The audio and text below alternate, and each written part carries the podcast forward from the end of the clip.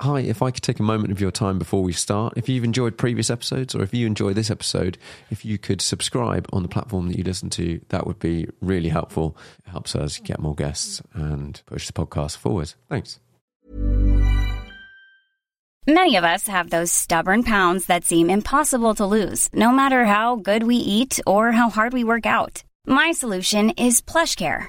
PlushCare is a leading telehealth provider with doctors who are there for you day and night to partner with you in your weight loss journey. They can prescribe FDA-approved weight loss medications like Wegovy and Zepbound for those who qualify. Plus, they accept most insurance plans. To get started, visit plushcare.com slash weight loss. That's plushcare.com slash weight loss. Imagine the softest sheets you've ever felt. Now imagine them getting even softer over time. That's what you'll feel with Boll and Branch's organic cotton sheets. In a recent customer survey, 96% replied that Boll and Branch sheets get softer with every wash. Start getting your best night's sleep in these sheets that get softer and softer for years to come. Try their sheets with a 30-night guarantee. Plus, get 15% off your first order at bollandbranch.com. Code BUTTERY. Exclusions apply. See site for details. Planning for your next trip? Elevate your travel style with Quince. Quince has all the jet setting essentials you'll want for your next getaway, like European linen, premium luggage options, buttery soft Italian leather bags, and so much more. And is all priced at 50 to 80% less than similar brands. Plus, Quince only works with factories that use safe and ethical manufacturing practices. Pack your bags with high-quality essentials you'll be wearing for vacations to come with Quince. Go to quince.com slash pack for free shipping and 365-day returns. Hi, everyone. Welcome back to the podcast. I'm here today with Ted Gushue. Hi, Ted. Sam, good to have you here. Can you tell the audience sort of who you are and what you do? That's a very good question, and uh, it's been a very existential one in the past few weeks because, uh, much like you, I'm sure uh, everything that I, that I would define myself as who I am has been thrown out the window. Yeah, um, as as I find myself in one place for longer than I've been in four years. I'm a media consultant. I'm a photographer. I'm a car enthusiast. Uh, I'm not a car expert. I'm a uh, I'm a guy who likes his Porsches. I'm a guy who likes to travel. I'm a guy who likes to meet people and tell their stories, ideally. And if let's let's sort of dig back. How did you how did you start out? How did you get into cars? I've told this story many times. Uh, I, I I grew up in a car family. My family back before I was born, my father and his un- and my uncle and his father used to buy and sell, uh, buy, restore, and sell crashed cars in this in the sixties and seventies. So you had. Um, uh, which I've, I've definitely mentioned this bit before uh, in, in other interviews and other podcasts, but I, I think what's still fascinating to me is that in during that period, it was this kind of golden era of be having access to these types of cars that were still quite expensive back then. You know, buying a Ferrari wasn't cheap, buying a Porsche wasn't cheap. Um, but because of the way in which insurance companies were structured and in the way you would insure your car, if you totaled your car, you had to basically just sell the the scrap to recoup some of the Yeah. loss. And my my grandfather was an engineer and a tinkerer and uh, just a, an automotive enthusiast, and my and my dad likewise, and my uncle likewise, and they would just buy the coolest cars that were crashed. So you know, Ferrari. Uh, what was the what last one? 330 GTC bought bought for like three thousand Yeah. restored, sold for fifteen thousand, which back then was just an astronomical yeah. amount of money. The car's now worth five hundred or something insane amount. Yeah. And yeah, the, my I got all these amazing photos, which uh, I can pull up on my phone at some point, of my grandparents' uh, driveway and garage, which was just littered with cars: Lotus Europas, two sevens, two seven RSs, like cars that were just kind of drunk idiots had wrapped them around the pole. Um, they, they grew up um, outside of New York City, so we were in a suburb, a bit kind of like a Gloucestershire type uh, region of New York, and a you know a, lot a lot of wealthy people would come out the city party for the weekend at their friend's country house crash their car. And uh and then my my my my family would just buy the cars and they knew how Yeah. to fix them and they would re- get think I'm quite good at restoring them. And then they uh they would enjoy them. So cars were just always part of my family's background. And then uh growing up my um my dad's an architect. So we like any any kind of creative industry you have bust and boom, and uh, you have periods of, of great success and then periods of nothing. And so we, in between that, we it meant that we never really had new cars because we couldn't we, we didn't have like the credit history or we couldn't Yeah. like lease cars, you know. So we would instead have this whole backlog of insanely cool cars that at the time were just kind of rust buckets. So like gray market 84 Range Rover, um, you know, with a hole in the floor. My car, the, the 76S, um, you know, that was, we were the, we're the second owners of that car and we bought it for five grand. Yeah. So it's Nice. like that, we just always had cars like that because we couldn't like we couldn't afford a new car. Yeah. so these cars hadn't you know they, they were enthusiast communities, but this is the, back in the days when a, a 250 GTO was a, a five figure, six figure car. Yeah. You know, this wasn't a crazy time 20 or 30 years ago. So yeah, we just I grew up in a family that just valued great design, couldn't afford the new model, so Mm. instead would buy the back catalog which in the, in the weirdest way was the greatest gift because it exposed me to this whole this whole world but it was it was never it was never told to me as anything other than this is the car we have Yeah. you know it, no one ever told me it was exceptional to have these cars or exceptional to do this or blah blah blah there was passion for the cars for sure and we knew how to maintain them and everything but yeah no it wasn't a uh, it wasn't a in the way that today owning a classic car is something a bit of a, like an identity statement Mm. this was much more of This is a car. transportation Yeah. you know, th- 300 TD wagons, so the whole thing. That's So, cool. That's yeah. cool. So then, what was your first job Ah. in the car industry? Where did you go? Well, uh, no, my, my my career is long and, wi- and winding for a very short period. Of, I mean, first, I've really only been professionally active for 10 years now, Mm. um, since since I graduated school. So I'm 31. I left What did you study? finance. Um, and then I, uh, I had intended to work in finance during, but then it, 2008 happened, 2009 Yeah. happened, no jobs in finance. My, my internships in finance were, you know, they disappeared. It was just a very tough time for that industry, obviously. And I ended up uh, interning at Christie's auction house because Yeah. I, I had a, mi- a minor in photography at school. So like a, a secondary degree. Yeah. I don't know what you'd call them over here. And I essentially kind of BS my way into an internship there.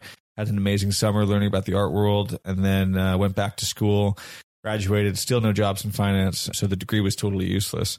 And the only other skill set I had in school was DJing. So I Okay. uh, I was a professional DJ. Nice. Um, I worked for Red Bull through all throughout college, and then I moved to New York and uh, was dating a girl at the time, and she got me a gig at this kind of How did you end up working for Red Bull as a DJ? Or did you just apply? Red Red Bull had a whole coll- collegiate circuit back then, so Okay. I would I would work for like a regional representative, and it was it, it sounds much more professional than it is. It was much more like Red Bull sponsored college parties, Yeah, yeah, yeah. and I was the DJ for. I remember reason. the people walking around with like big cans of like the backpacks of Red Bull and stuff, and there'd be like Red Bull reps everywhere. Yeah, it was. It, it was somewhere in between that level of grassroots and and like professional. Yeah. It was it was they just had region. You know, Red Bull was trying to get everywhere. So and they wanted to catch people at that collegiate age where you, your ability to consume caffeine is at an all time high.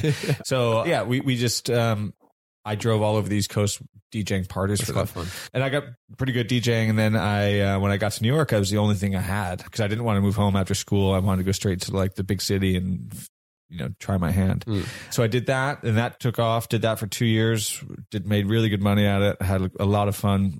Totally ripped it for two years. Still coming down from that uh, that period, and then. Uh, and met somebody who owned a consulting firm, kind of like a traditional management consulting firm, um, during that period. And he asked me to come work for him as an associate at his consulting firm. So overnight, I went from DJ at night to consultant with a suit on during the day, and uh, was working for Dow Jones, uh, NASA, and Arriva, which is the, um, I think it's the same company that makes the London buses, Yeah. like an industrial company, Yeah, doing yeah. leadership training for the, uh, the the corporate suite. And you know, I had no, I was 22, I had no idea what the fuck I was doing, but that was a very interesting period. It was about a year long. Then they asked me, they're like, now you know, you should go back to business school, and because of my time DJing, I, I, I felt that I knew enough people. You know, one of the best things you get out of business school is a network. If that Yeah. makes sense. So uh, I felt I had a network at that time in New York City that was probably greater than anyone could get at a business school. And I also just hated school. I had no interest in going back to school. Not that I hated, I just I hated the simulation of school. I wanted Yeah. I wanted real life, and so I did that. And then I went from there instead of going to business school. A friend of mine took over a newspaper, the, the New York Observer, for um, which is owned by Jared Kushner, who's the son-in-law of Donald Trump Okay.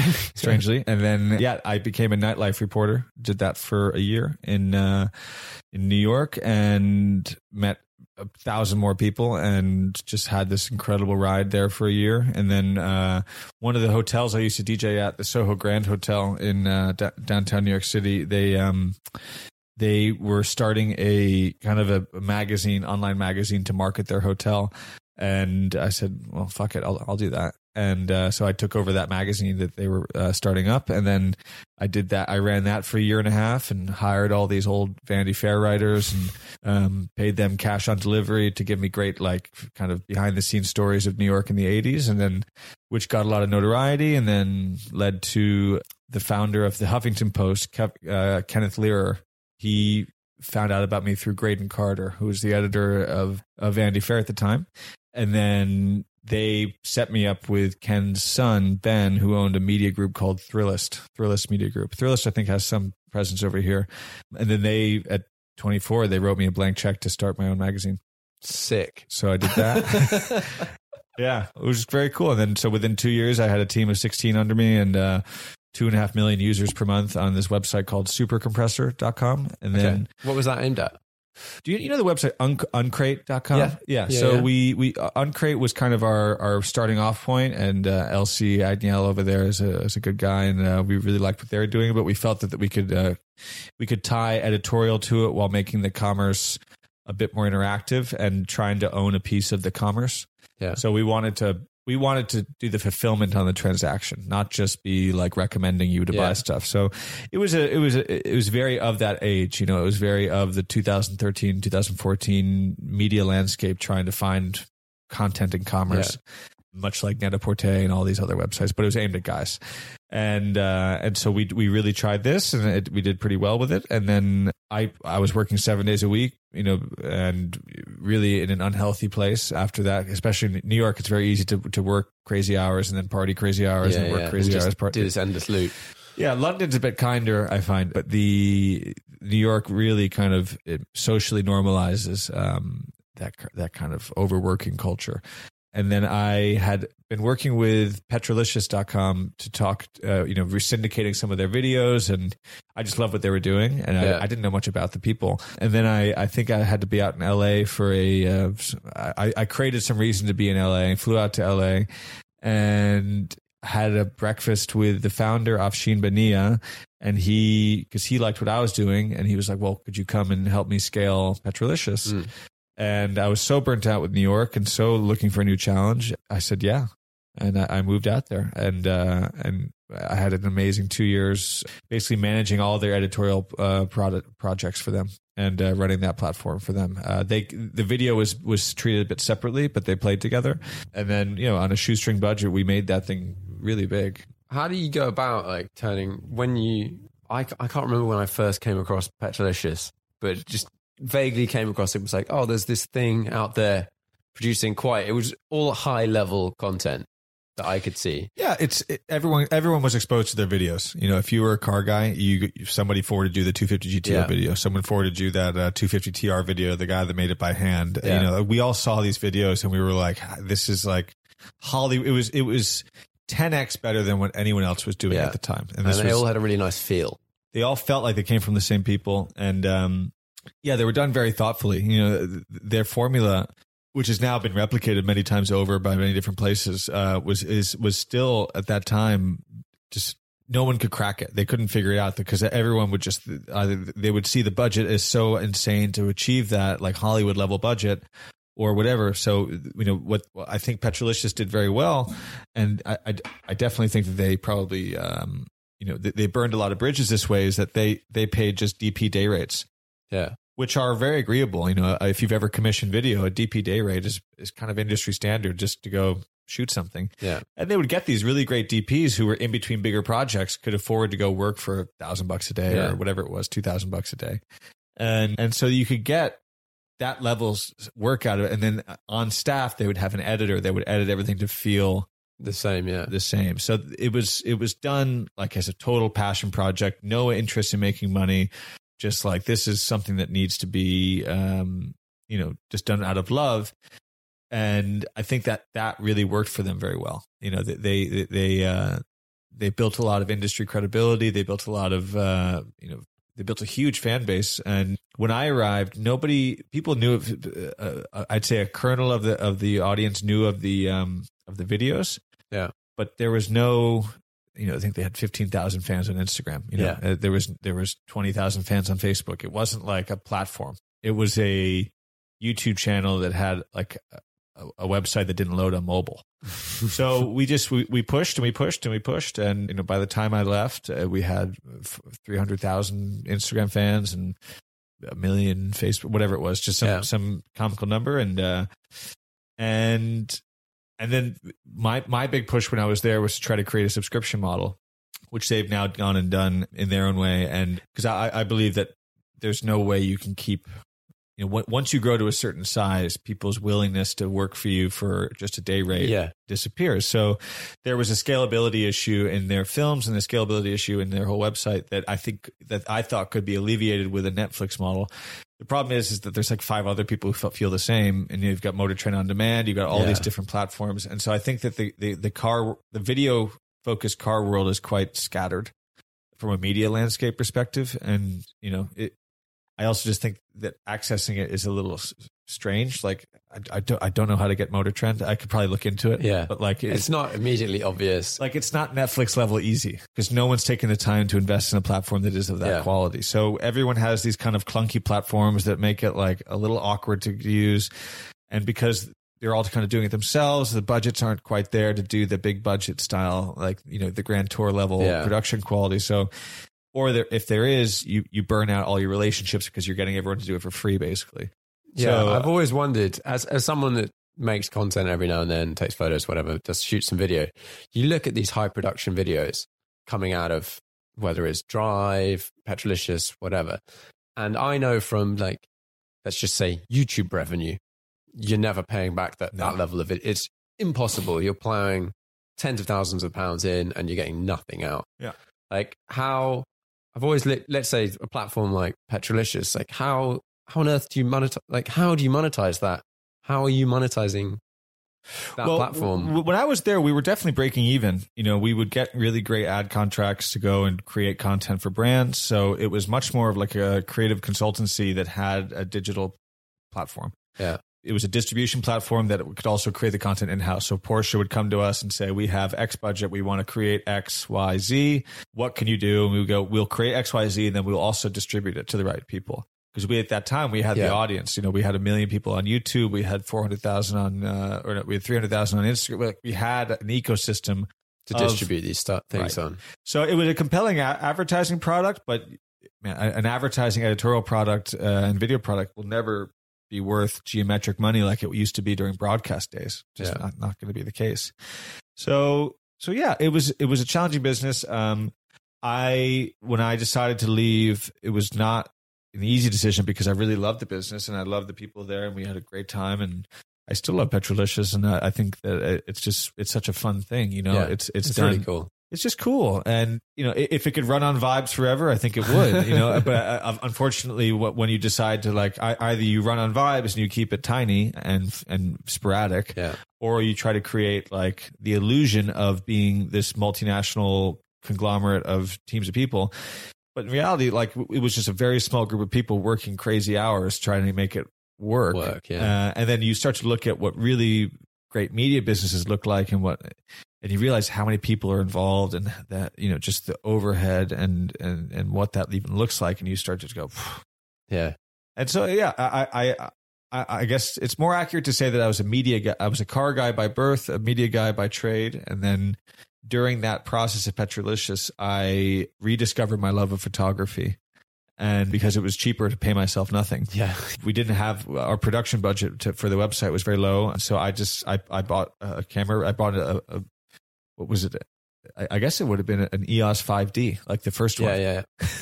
I bought it on eBay for like 600 bucks or something. And I bought the, the 1.8 50 that everyone uses and, uh, you know, and just, and just started shooting again. And it was like, oh shit, this is, yeah, this is exactly what I want to be doing.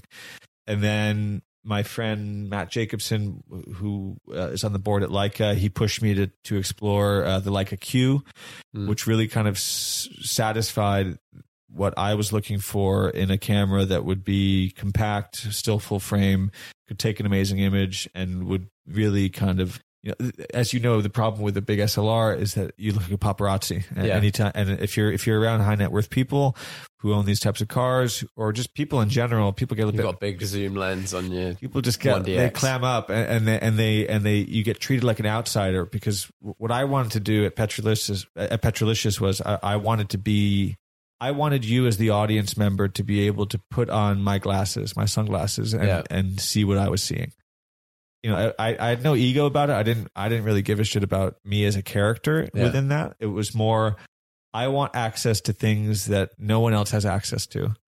And I want to showcase them. Like I want to go inside people's private collections and showcase them in a way that the person whose private collection feels that I've done it justice, but then the audience feels like they've seen something they shouldn't have seen. Yeah.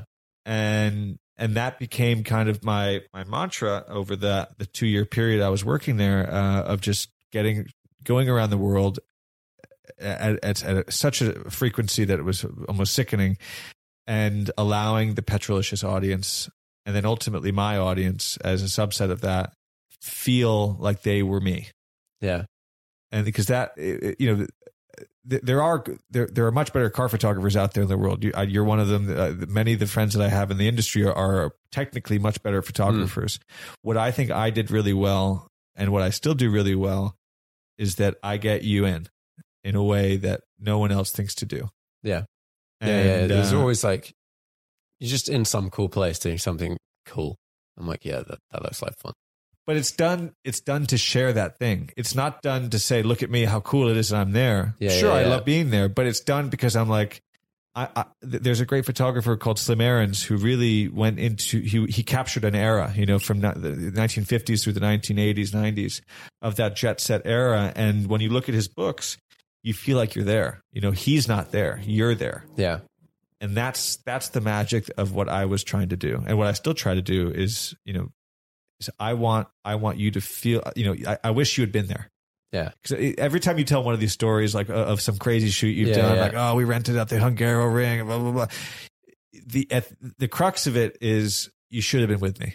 Yeah. You know what I mean? And, and I, I really, I love that idea of, of saying you should have been with me, but I wanted to take it like, well, why aren't you just with me? yeah. It's a really interesting way of looking at shooting stuff because, and I constantly have to remind myself, whether it's on a personal things that I'm doing anyway, uh, to, to, to shoot like a round rather than you get you've got some image in your head and you go and create that one image and that's the boof moment. But it is really interesting to look back and or to to see the bigger picture and the team and the crew and yeah.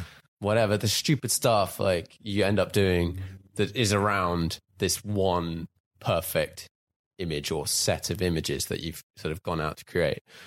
Yeah, and I feel like it, it justifies me being there. Yeah. You know, if I if I just go somewhere and I capture an image that makes you jealous and I'm there, I haven't done my job. Like I've I've failed you know, radically.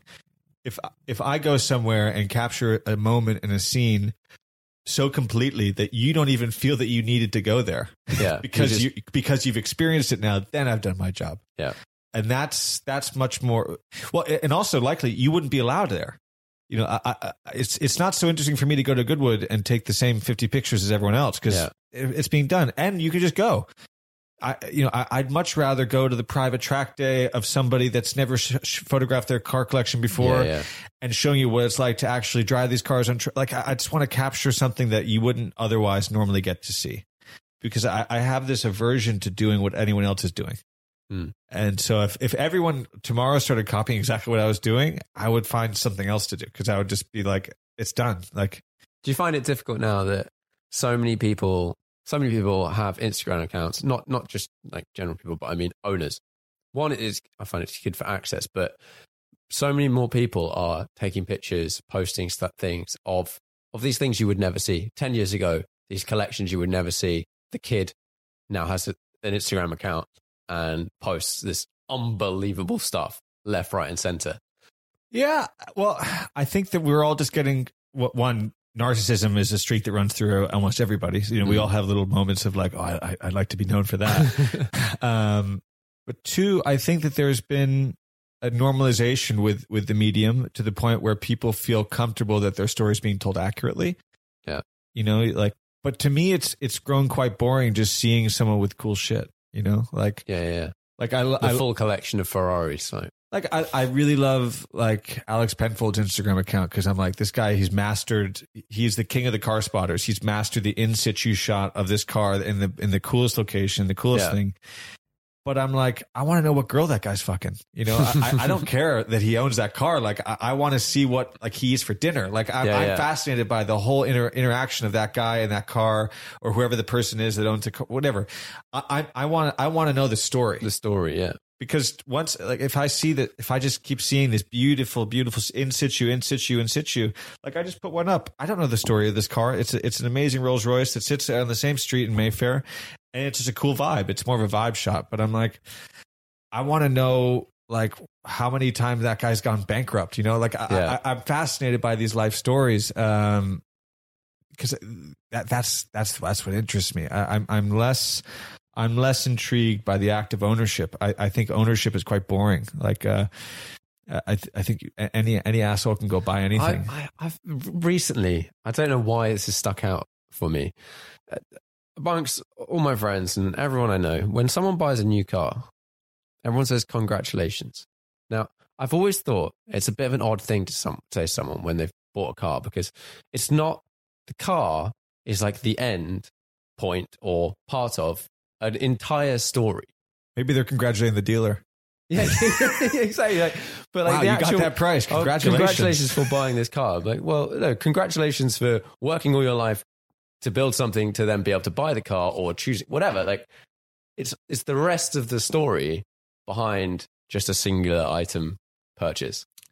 Yeah, you know, there's just there's a lot of great people out there that do a lot of great things in cars. A lot of shitty people, obviously, because like, like any passion project or any passion um, industry, there's assholes who get involved for the wrong reasons or speculators or whatever. So, but they're you know you, you, the average person you'll meet at a Goodwood is just uh, the most interesting person you could ever hope to meet. You know, like like Dudley and Sally Mason Styrron who live around the corner these are like some of the first people that ever raced at Goodwood uh, once they brought it back in the in the early '90s, and they, they just have a, a competition Daytona that they that they drive around the street. You know, they drive cool. it, and they're and they're in their 70s, and, and they just and they chain smoke, and and like I think he owns like uh, uh, I think I think they own some sort of. Um, like a a supermarket empire Yeah. in in the in the- in the Lake District, you know, like like these are fascinating people, and they uh, and their their whole life like the cars are just part of their whole life story i Mm. love the life story i get quite bored by okay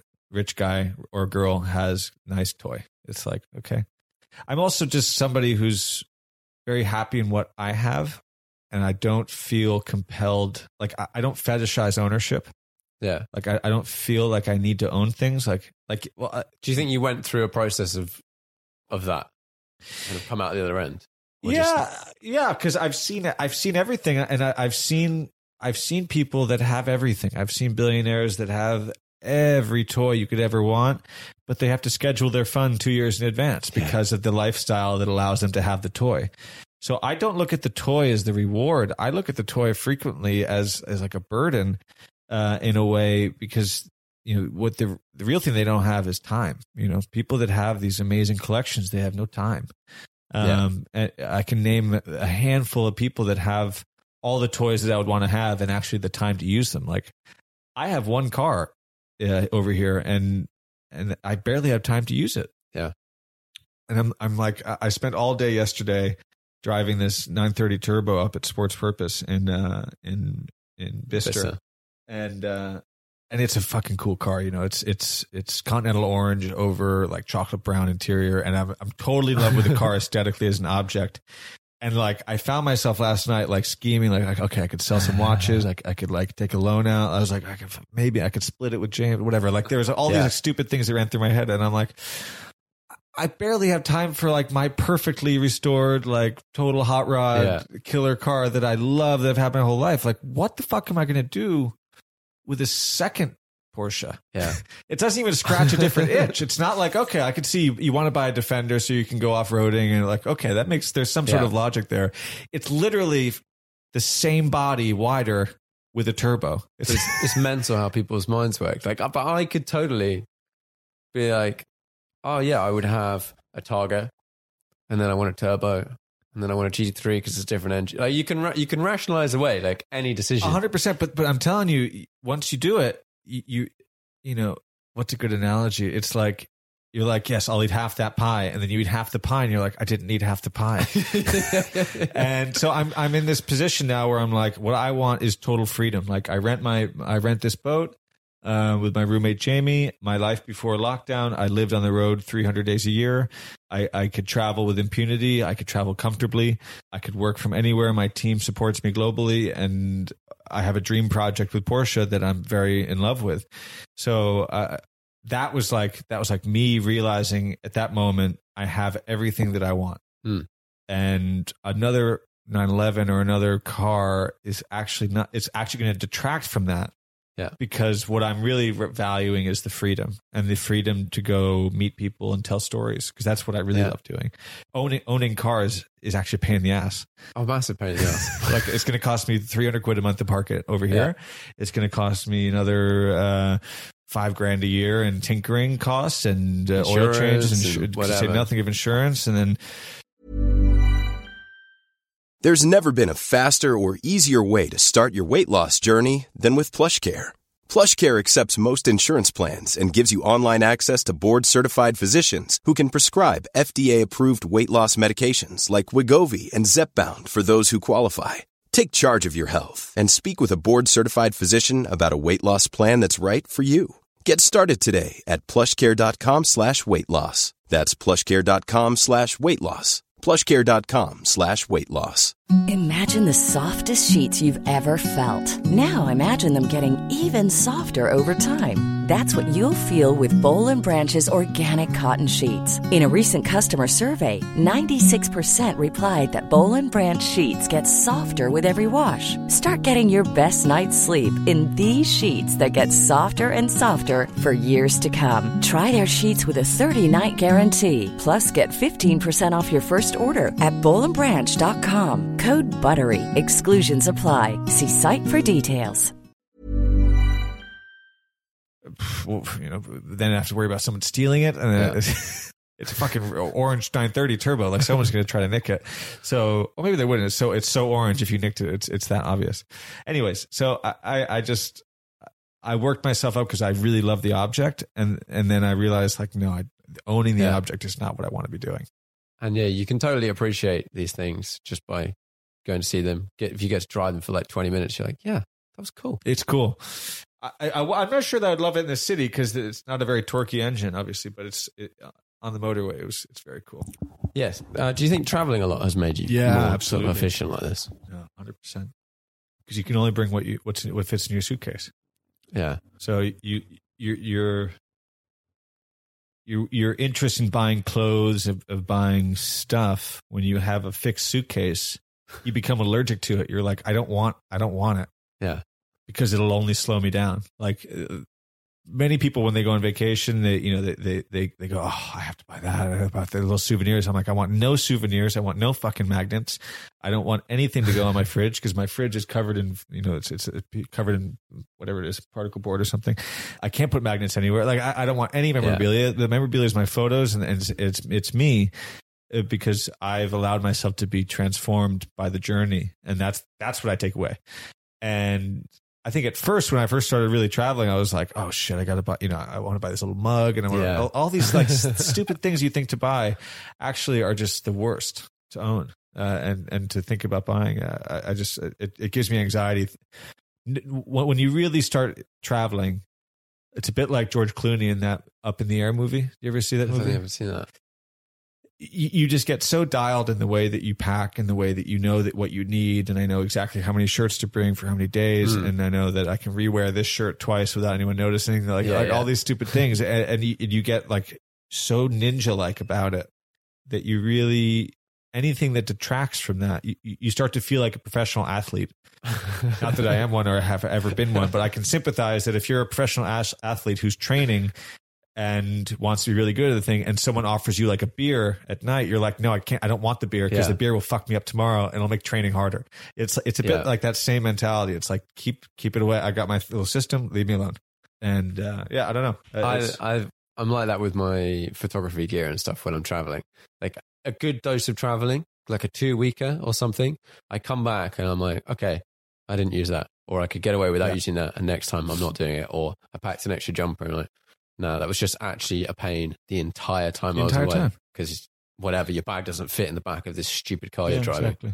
So you were at Petrolicious.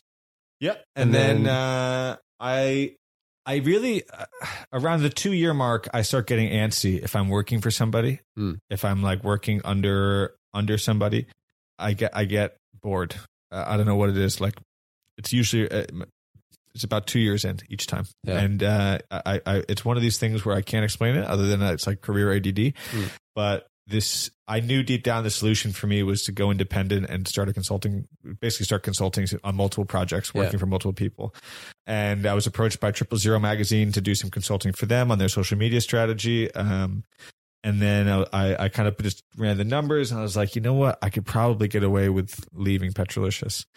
And uh, I there was like a brief conversation around what uh, what that would look like, and maybe you know, and they offered me a very generous package to stay. But ultimately, I just unless I owned that business, uh, I didn't want to stay. Yeah. Um, which I encourage everyone to to realize in their own career is like decide if you're gonna if you're a forever employee or you're or you're an owner. You know, and uh, I'm much more suited mentally to being someone with the flexibility of ownership than the rigid kind of structure of employment. And I, I just kind of, I was like, look, and I enough like, you know, emotional support from the, the people around me. And I said, okay, I'm, I'm leaving. And, um, I think I, I, I retained Petrolicious as a client for a few months and, and, uh, went okay. And then I, I ultimately was approached by Porsche to start a new magazine for them, literally like a month and a half after I left. Um, How does that happen? Do you reach out? Were you in touch with them over No, this time? uh, a guy named Reinhard Patschka, he uh, who worked for an agency of, of a Volkswagen Group agency in Hamburg. Uh, he reached out through a mutual friend who's a car dealer in, uh, I guess, in Berlin. And then he reached out through Instagram, and then I got onto a phone call with my friend, my new, my colleague and friend now, Dennis Keskin, who is now in charge of uh, the global brand identity for Porsche. Mm. And yeah, it began a 16 month procurement process, which I didn't realize was going to take 16 months. So I told all my other clients to fuck off so I could focus on this and then realized that was a mistake and essentially had to like bankroll myself on credit cards for a year and a half Yeah. while picking up little gigs here and there as a photographer or whatever. But yeah, I'm really not a uh, I'm not a contract photographer. Like I, I'm not good at doing what I don't want to do. You know, Yeah. I, I think a lot of guys can go out there and make a great shoot work or you know do do an incredible campaign for Mondeo and it, it'll come come out Even- great. Yeah. God bless them. And th- these guys are professionals. I'm not one of them. I definitely, I can if if something if something aligns with what I want to be doing anyways, I, I'll I'll I'll deliver. Yeah. But if it even is remotely not what I want to be doing, I'm like, I just can't be. I, I can't be bothered because it just ang- it just angers me in a way somehow, which is a, total weakness. Um, but it also it allows me to focus on what I actually really want to do and be good at that Yeah. Yeah. uh, which is tell stories and and manage a small team of people that also love telling stories. So, what came out of all these conversations with Porsche was Type Seven, and uh, Type Seven turned into one of the best projects of my life, and it's been just an amazing ride uh, working with a really great small team that I've built around me. We've got uh, Nat Twist, who uh, is also a professional photographer, but is really great with social media. He's our managing editor, and he and so we also have Thomas Walk, who's down in Sydney. Thomas is uh, used to be with Deus Ex Machina, one of their creative uh, Yeah. creative guys, and he's our book developer and producer and an incredibly talented shooter and just a really great guy. And so yeah, we've got this really awesome little network of people that we like working with, and then uh, of course everyone else that we work with around the world, car photographers, architecture photographers, you name it. They all really um, they support us in a way that's it's really cool. It looks. I, I remember. How long have you been doing it for now? Uh, we launched Christmas 2018, going into 19. Yeah, I remember it came out, and I was like, "Oh, what's this? What is this?" And it's just cool Porsche content, and I'm like, "Oh yeah, I love Porsches, left, right, and center." And then just curated really nicely. Do you create all the? Is all the content created by you guys?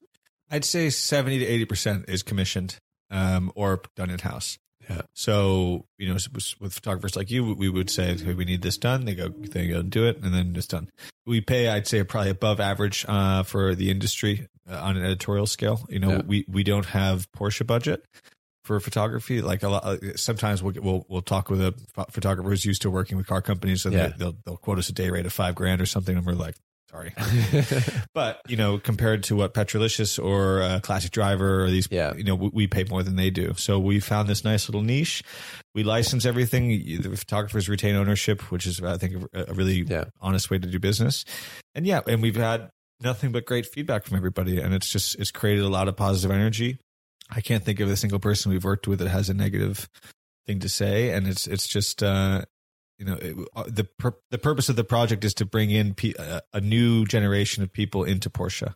So obviously, everyone on this podcast is a car guy. I'm, I'm assuming. yeah, So it's it's not not not the demographic to be frank, but it's um you know we're trying to bring in people that otherwise wouldn't necessarily feel comfortable going to a car page. How do you approach that then? Well, we we talk about things that aren't cars. You'll you'll notice only one out of every four posts we do is about Yeah. a car.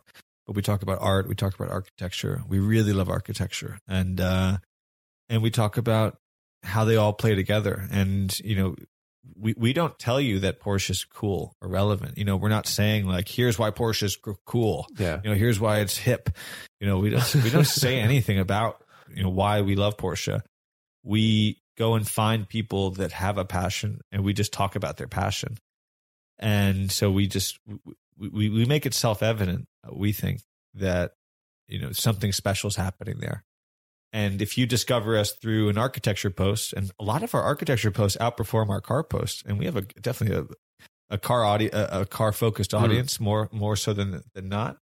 But it's uh yeah, it's really impressive to watch how people that you know had no relationship with the car world whatsoever will come in and discover that they actually aesthetically are quite interested in Porsche yeah, and if if you know if there's some 21 year old guy who's or girl who's never really been a uh, interested he didn't even think about Porsche who came in because he saw a cool building or someone forwarded him a post about a, an art installation then we've done our job. Like we've introduced someone to the Porsche world in a way that they now understand it at a core level with you know without feeling like they weren't welcome. Yeah, you know, a lot of car magazines, a lot of car, you know, it's a little like you, you just walked into a Masonic temple and like they're having an, an Illuminati meeting and, and you, you don't have your, your Yeah. pyramid on your head, you know, like you, you feel like you're an outsider. I, I always hated that. I always hated feeling like an outsider because I, I, I'm, I'm an outsider. Like I'm not an expert. Like yeah. I don't like even within the Porsche community, which I, I know probably the most about. I was up at Sports Purpose yesterday and, and they're talking about shit that I'm just like, that's above my pay grade. you know, the, the, the, when they start getting into like all these different cams and all the, Oh, yeah. I'm just like, my, my eyes kind of roll over and I'm like, is it sweet or not? Like, Yeah, yeah, yeah. I'm much Can more, you s- put a summary over this? I'm much more binary. I'm like, is this thing dope or is it not? And, uh, and yeah, that's, it's, it's kind of my, I think, I think a lot of people are actually secretly like that. Like, yes, you have the, you know, a lot, the Anorak crowd for sure, but I, I always encourage the Anorak crowd to invite the non Anorak crowd to hang out because how else do you become Anorak yeah. if you don't start out, you know? And I think like those people that put pure factual technical stuff above everything else. And like, if someone comes to me and you can tell straight away, like I, I'm so normally like, are you, are you a car guy? Are you not a car guy? And then like, do you know what that is? If they say like a Lambo, you're like, okay, you're not, you don't know what model. I know how to pitch it. But people get so technical on things and you can just, like you said, you just glaze over. You're just like, what, what the hell are you talking about? But if that person is one of the best experience I've had recently was Le Mans Classic last year, walking around with Jara's dad. yes. You met his dad. Um, and he's been a mechanic forever. Yeah. working on all these cool cars. We just walked around the pits, and he'd be like, he'd just provide like an interesting nugget, not go crazy, not anything, not all of it. Just be like, this car has a fixed rear axle and a chain drive, and that means it drifts everywhere. You're like, what the hell? This is from like the 30s or something. Yeah, yeah. No, that's exactly how it should be. I think a lot, the majority of car guys probably are that way. It's just that you, every once in a while you meet somebody that's just sort of like, "Wow, you don't know that, so we can't be friends." and you're like, "Okay, We're not friends. We were never going to be friends. Yeah. exactly."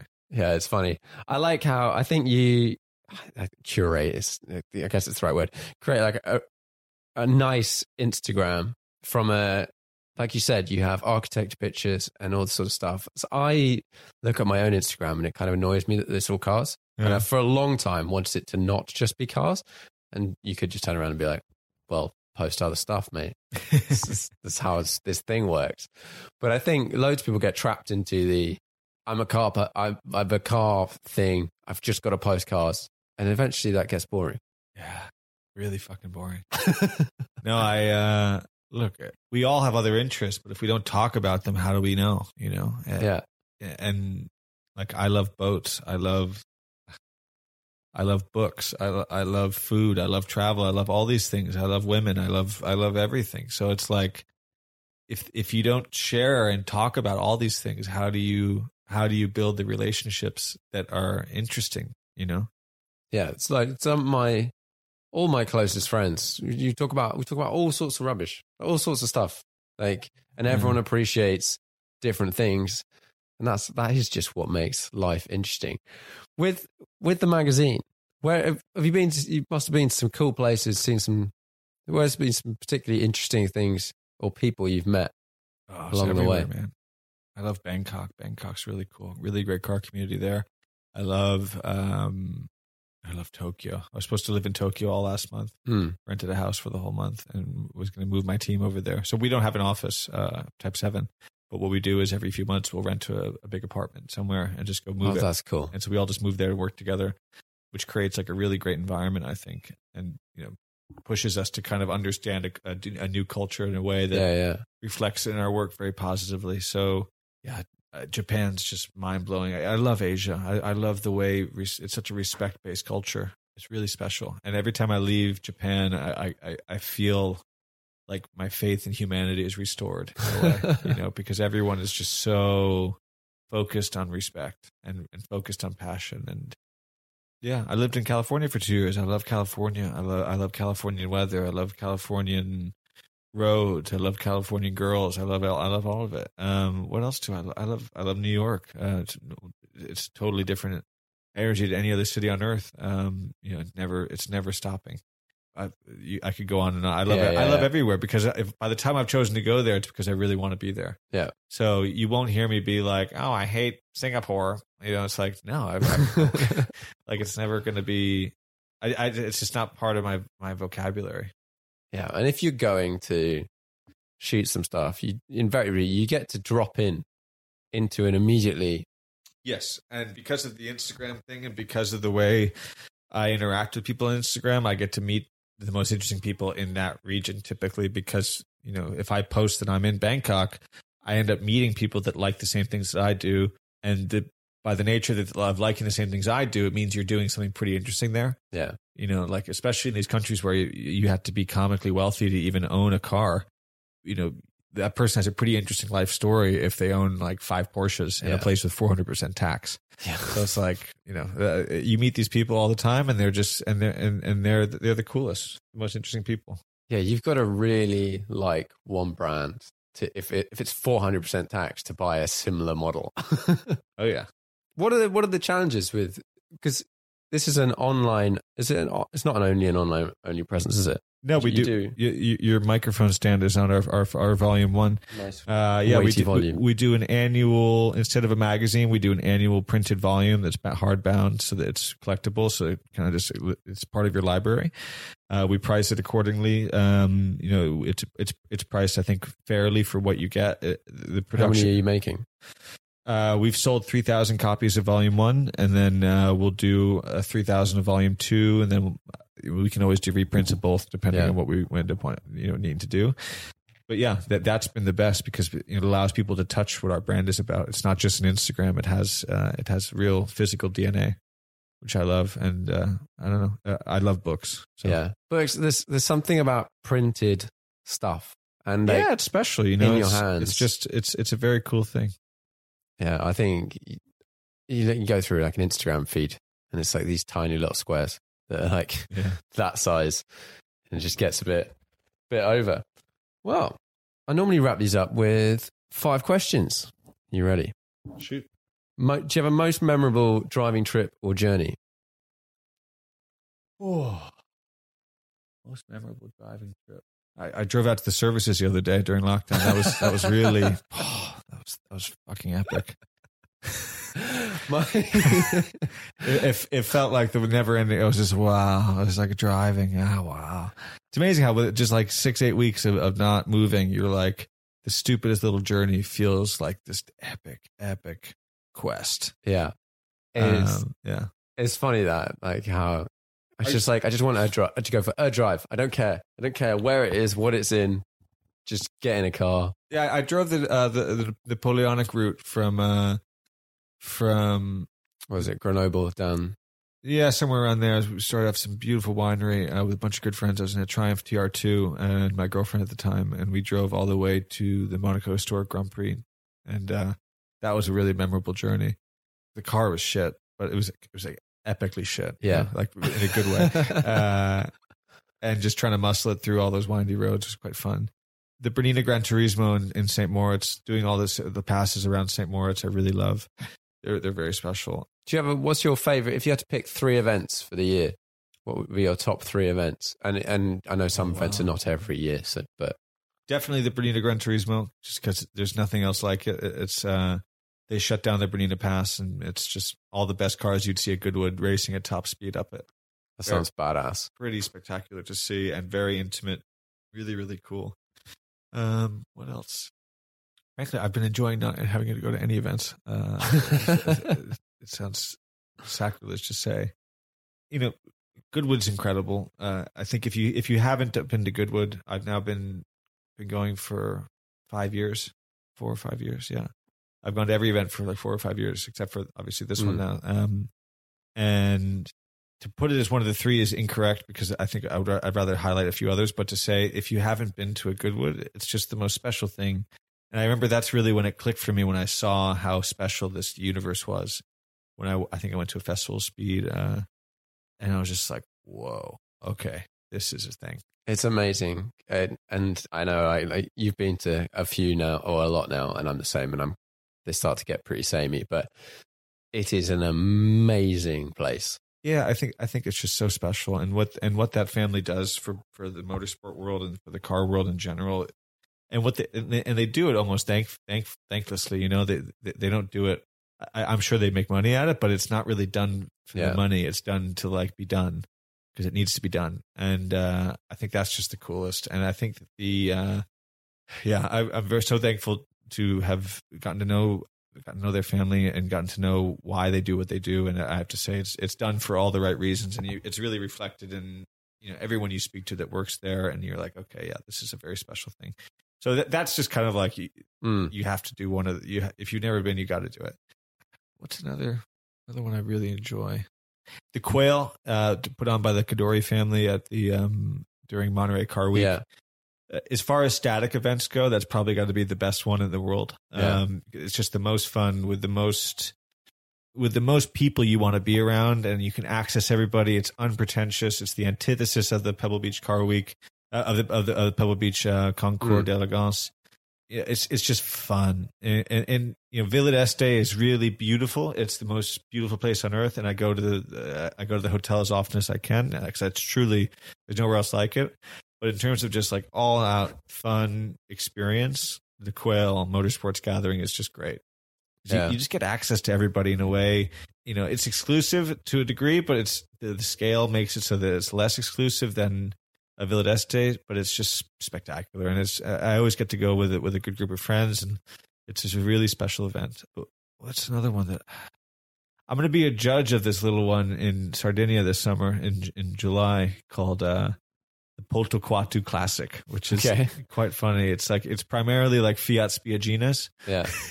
it's it's the silliest, goofiest event, but Sar- I- Sardinia is the most magical place on earth, and uh, and so I'm, I'll, I'll if all goes to plan, I'll, I'll be driving down there in in two weeks or so, yeah. um, and I'll spend the summer there hopefully, and. Uh, and yeah, that that's that's a really fun little event put on by this guy named Simone Bertolero, and Simone he is the proprietor of this company called Auto Classic Italy.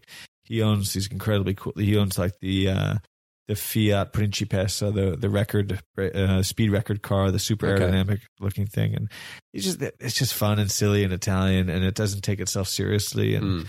you know, like I, I love I love Villa d'Este for what it is and all these events like that, but it's you know it's quite silly. And then I organized an event outside of Villa d'Este uh, with my friend Guglielmo Miani um, from Larusmiani, this Italian fashion brand called uh, Fuori Concorso.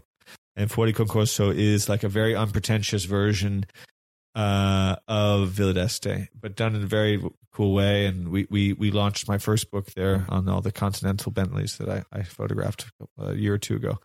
And so, yeah, I, I love unpretentious events. You know, I, I love Yeah. events where everyone feels like they're welcome and, and having fun. Like Villa d'Este is really spectacular, but it is very like, oh, sorry, you don't have the right badge. yeah, yeah, yeah. So sorry. Oh God. Goodwood has an air of that, but that's only because the crowd is so the Goodwood's scale. got worse. Yeah.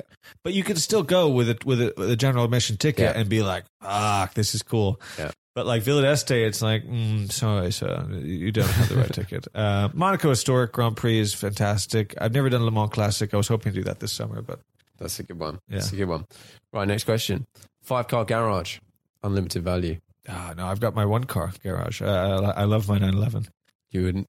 If, if someone No, said five car would drive would drive me insane. I because I'm never around. Uh, like I, I I just like talk to any of my friends or any of your friends that have all these cars. Owning five cars is a logistical nightmare, and then just finding the time in your day to go use them all. The one person I know who does this very well is Neil Clifford, um, who owns um, what uh, Kurt Geiger. He lives north of north of the city here, and he uh, he has maybe five ten cars up there. But each car is just funky, weird, goofy for its own reason, and he he really he's passionately invested in enjoying each and every one of them uh, Yeah, every day. I see him constantly just loving it. I I I, I guess I still got to scratch the Defender itch at some point. You know, I, I need to Yeah. own some sort of truck. Uh, I'll probably that'll probably be the next thing I buy. I really want to, uh, to own this, just to own the object that this uh, Continental Orange 930 Turbo.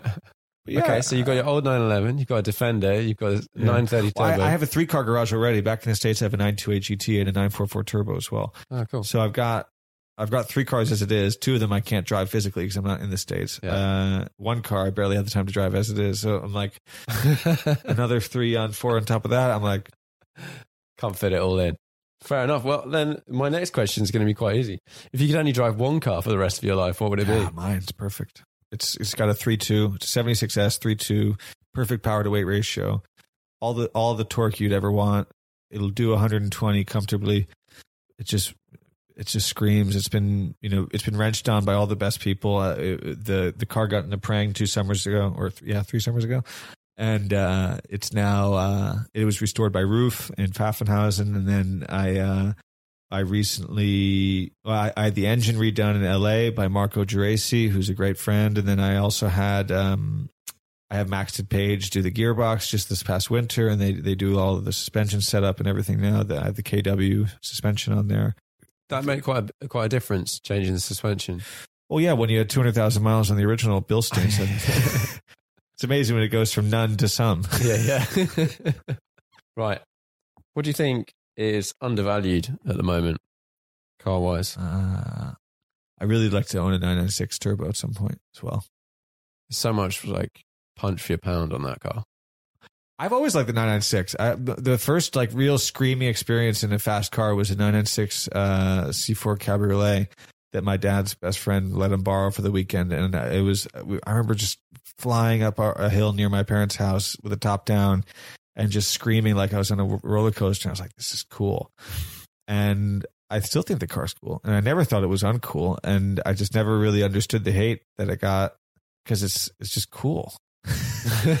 I, I've I've always liked that. I think it also has has has to do with my love for the uh, the GT one uh, headlights. Yeah. you know. So Yeah, yeah, for me, for me, it was always like your own little GT one. Uh, you know, it was cool. So I, I've you know delighted to see them uh, increasing in value, or you know, re- respective of what they I think they deserve. But yeah, would love to own that. Would also really love to own a. Um, I could I could also very happily own a 996 Targa. I, I think uh, the Targa 4S would be a cool car. Mm. I love that glass. Uh, I, I think it's a very elegant design. I do like Targas. I ever since the new 992 Targa came out the other day, I've just looked at them and gone like, I know from a driving point of view, Targa is so much heavier in the wrong place, but they look great. Yeah. Well, that was what's great about the 996 Targa is that it's not that much heavier because they Mm. didn't really structurally add so much. You know, Yeah. like the the new one, it has to have all this this gear to lift up that huge pane of glass Yeah. in an articulated way and then move. It's fucking wild how they engineered. it. I don't know how they did it, but like the 996 one, it's it's a sliding. It's a it's a big sunroof. Yeah. You know, it it doesn't. You don't lose the bars on the side, so you maintain the roof line. I don't know. I think it's a cool looking car. Yeah. They're cool things. They're cool things. Right. Last question. What's the most interesting car to you at the moment? What are you Googling? What are you looking up? Uh, What are you looking for? Toyota made a version of the Hummer. Did they? Yeah. Um, what was the name of it? I was just looking at this the other day. I was obsessed with this thing. It's like a V12 diesel. What's it called? Do you know any Uh, idea what it's called? Let me see. Oh, what? What the hell? Toyota Mega Cruiser. Yeah, the Mega Cruiser. This is the coolest car ever made. What? Okay, people need to Google this. It it literally looks like a Hummer, but it's made by Toyota. Oh, it's the coolest. This is mad. This looks like some sort of toy car. Very, very cool thing. when did they make that? it was made for the uh, Tokyo Fire Department. Fair enough. It's it's a utility, and then, and then they also people wanted them, so they made them. this is in like the eighties or something. I think so. Yeah, That's pretty cool. maybe early '90s. I did not know that existed. I'm totally going to go and share this picture with some friends. Very cool thing. cool. Well, thanks very much for coming on the podcast. Thanks for having me uh, on. And thanks for coming by. Yeah, it's been cool. Very cool. Sweet.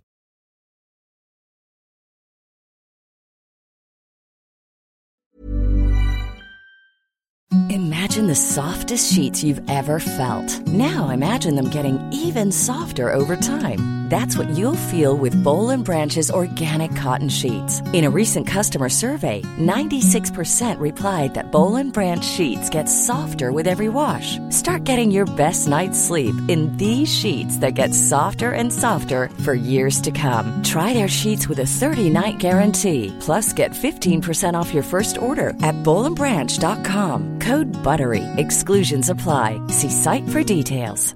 Even when we're on a budget, we still deserve nice things. Quince is a place to scoop up stunning high-end goods for 50 to 80% less than similar brands.